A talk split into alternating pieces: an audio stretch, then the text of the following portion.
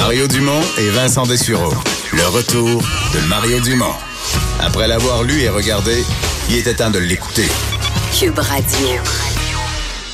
On continue cette euh, tournée des candidats de tous les partis, euh, candidats à l'élection euh, fédérale. Aujourd'hui, Guy Caron, qui a été pendant un temps chef parlementaire, avant que Jack Metzing le prenne le, poste, qui était chef parlementaire à Ottawa du NPD, député de Rimouski, Neigette, Témiscouata, les Basques au cours des dernières années et candidat. Monsieur Caron, bonjour. Bonjour, Monsieur Dumont. Nerveux pour le débat de ce soir? Euh, ben, comme à tous les débats, comme à mes débats également, c'est tout à fait normal, je pense. Euh, puis ça va être un, débat attendu. Je pense que ça fait. Bon, j'ai assisté au débat de McLean. C'était un débat en anglais, mais là, c'est vraiment les vrais débats qui commencent avec la présence du premier ministre. Ouais, parce que là, on se le cachera pas. Là. Les choses sont pas faciles pour le NPD. Les sondages sont pas excellents. Fait que vous, ce soir, vous regardez ça, là, assis sur le bout de votre chaise, en disant, là, il faut qu'il, il faut qu'il sorte la balle du stade. Il faut qu'il en sorte une grosse performance. Ben, je vous dirais que présentement, on mène une bonne campagne. Euh, je pense que c'est reconnu de la part de, l'ensemble des observateurs que la campagne est solide, elle est cohérente, elle peut-être pas nécessairement explosive ou, euh, euh, spectaculaire, mais elle, livre, elle livre des engagements pour le Québec, elle livre des engagements pour pour venir combler des besoins qu'il y a au niveau de la société canadienne et québécoise. moi, ce, que, à quoi je m'attends ce soir, c'est qu'il continue dans cette lancée-là. Il a bien fait, tout le monde en parle. Euh, il a commencé à livrer un message pour le Québec qui est bien apprécié, comme par exemple des pouvoirs accrus en culture et en immigration. Alors, je m'attends à ce qu'il utilise l'opportunité pour continuer à, marteler ce message que euh, nous sommes peut-être avec le Bloc québécois les deux seuls partis qui sont au diapason du Québec. Qui il va euh, qui va attaquer en priorité? Est-ce qu'il va attaquer Justin Trudeau parce que c'est le premier ministre sortant? Est-ce qu'il va attaquer le bloc parce que bon euh, vous disputez certains votes avec euh, avec le bloc québécois justement? Qu'est-ce qui est l'adversaire ce soir? Ben, je ne sais pas qui va attaquer. Je pense qu'évidemment, le premier ministre est une cible parce qu'il a, il a un bilan à défendre, quatre ans, quatre ans et demi de promesses qui, bien souvent, n'ont pas été réalisées. je m'attends à ce que si Andrew Scheer sort des, déclarations qui ne sont pas acceptables, qu'il réagisse immédiatement. En ce très pour le Québécois, pas vraiment. Moi, je pense qu'il soit plutôt la cible de M. Blanchette. Ça a été le cas durant la, campagne jusqu'ici. Euh, mais je m'attends aussi à ce que M. Scheer soit, M. Euh, Singh soit bien préparé à, euh, ce débat et surtout aux attaques dont il pourrait lui-même faire l'objet. Ouais. vous êtes optimiste ou inquiet? Écoutez, la manière que la campagne va, mais la, manière que la campagne va présentement, je suis optimiste parce que euh, il a mené une campagne dès le départ qui était, je, pense que les attentes étaient peut-être basses de la part des des, des, euh, commentateurs et des, des, observateurs, mais il a mené une bonne campagne solide. Euh, il a fait des bonnes apparitions. Euh, plusieurs ont, ont jugé qu'il avait gagné le débat McLean's.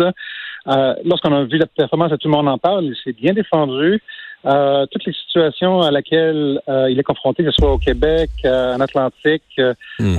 à Toronto, il a très, très bien réagi. Il amène des politiques qui résonnent auprès des gens.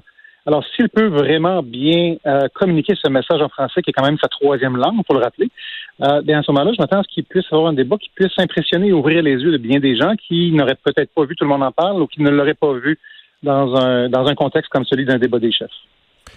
Comment ça va, mettons, dans, dans une circonscription comme Rimouski, quand même, euh, que vous représentez depuis deux mandats, où vous avez euh, euh, remporté des victoires quand même convaincantes, entre autres en 2011. Est-ce que, est-ce que le message sur le terrain des électeurs est le même ou vous sentez que c'est un peu plus difficile?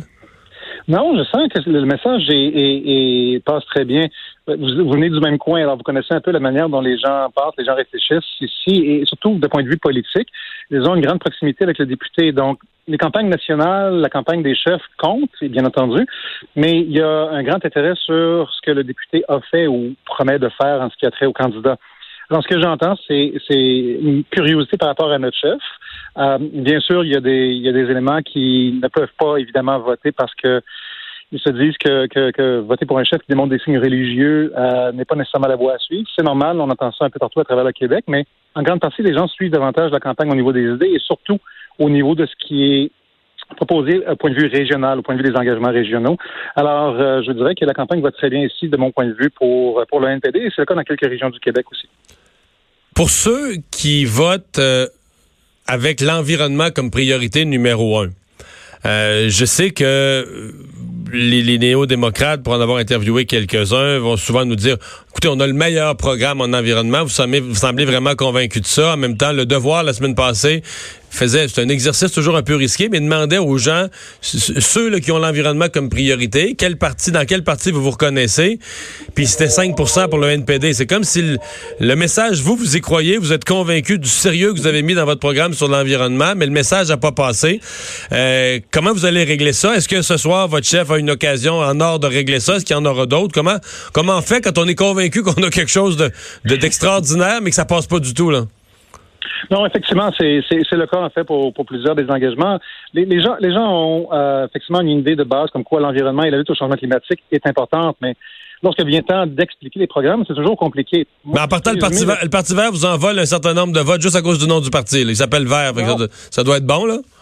C'est ce qu'on appelle en bon français le branding, c'est-à-dire qu'ils sont verts, donc ils vont être bons par rapport à ça. Mais notre programme, j'imagine que vous avez parlé avec d'autres candidats qui vous ont dit que c'était bon, mais euh, l'avantage que nous avons, c'est qu'on peut parler directement aux travailleurs et travailleuses qui sont impactés par ce que nous proposons en termes de, lutte au changement climatique et de transition énergétique. C'est que ça doit se faire avec les travailleurs et travailleuses, ça se doit faire en, s'assurant qu'ils ne soient pas laissés derrière. Et ça, c'est un message qui prend du temps à pouvoir parvenir aux, bonnes oreilles, que les gens comprennent qu'il faut euh, passer et transitionner au point de vue énergétique. Les gens le comprennent bien, ils sont là, mais tous les partis qui sont préoccupés par la question vont l'avoir aussi mais de quelle manière ça va vraiment se détailler par la suite et que ça va vraiment former un tout cohérent? Et ce qui est le plus difficile à expliquer, et vous savez que c'est pas facile d'expliquer les choses en campagne électorale d'une manière qui va être bien reçue par les gens.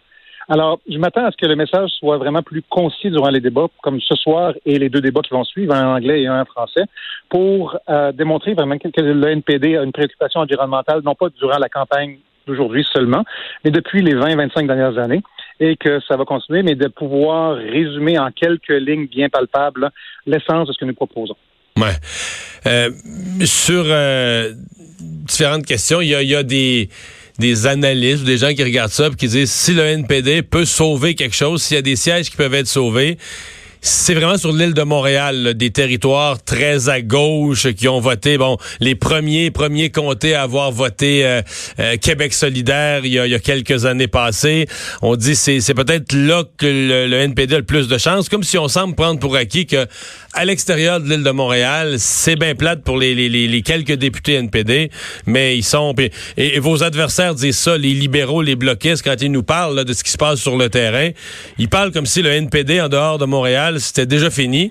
Euh, qu'est-ce qui vous donne confiance qu'il y aura un message euh, bon pour les régions dans, le, dans, ce qui vient comme fin de campagne pour le NPD? Ben, je vous dirais que la plupart des commentateurs qui disent ça sont des commentateurs qui sont à Montréal. La réalité des régions est souvent occultée et pas vraiment bien connue. Euh, point de vue politique, dans les régions, les gens vont regarder la manière dont les députés vont travailler pour eux autres et, la visibilité va être autant plus grande en région qu'elle n'est pas si évidente pour les députés qui sont à Montréal. Euh, je peux vous dire que, pour avoir euh, m'être promené au Saguenay, m'être promené en, Montérégie, euh, m'être promené euh, ben, à travers le Québec finalement durant la campagne électorale, les gens ont une grande, une grande affection pour les députés qui les représentent et surtout qui leur donnent une voix forte à Ottawa. Un des éléments que j'entends particulièrement dans les quatre dernières années au point de vue des libéraux, c'est le fait que les députés libéraux semblent davantage enclins à défendre leur parti dans la région que la région à Ottawa. Des gens comme Karine Trudel, par exemple, à Jonquière, s'est fait reconnaître pour avoir être une voix forte au niveau de la forêt, au niveau de l'agriculture à Ottawa, et elle ne s'en laisse pas imposer. Les gens savent ça et, reconnaissent ça. Alors, c'est la raison pour laquelle nous sommes confiants, c'est qu'on a fait le travail comme député. Euh, je suis persuadé que ça va bien aller à Montréal aussi pour les comtés qui, qui sont néo-démocrates et peut-être quelques autres. Hein.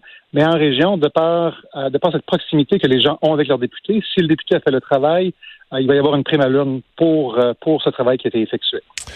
Guy Caron, merci de nous avoir parlé. On va surveiller la performance de votre chef, euh, Jack Metzing, euh, ce soir au face-à-France. Bonne fête de campagne.